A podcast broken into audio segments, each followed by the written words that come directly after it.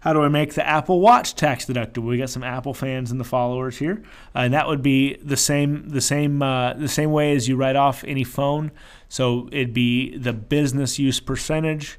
So that might be a you know you're looking at your watch. How much how many business calls are you making through the watch if you use the the the phone feature on there or checking text messages, looking at your business apps through your Apple Watch. The percentage of time you're doing that, that would be your business use percentage on the watch, and you get to write off that amount of that. So that's what that's how you write off all those products for you Apple fanboys and fangirls out there.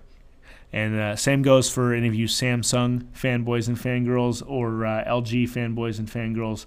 We're not partial to products here. All right, tax savers, hope you enjoyed that podcast. If you did, as I mentioned at the beginning, if you could leave a review or share it with a friend, it helps us get that message out there. Thank you for your attention and for following the podcast. And we'll see you next time on Tax Savers University.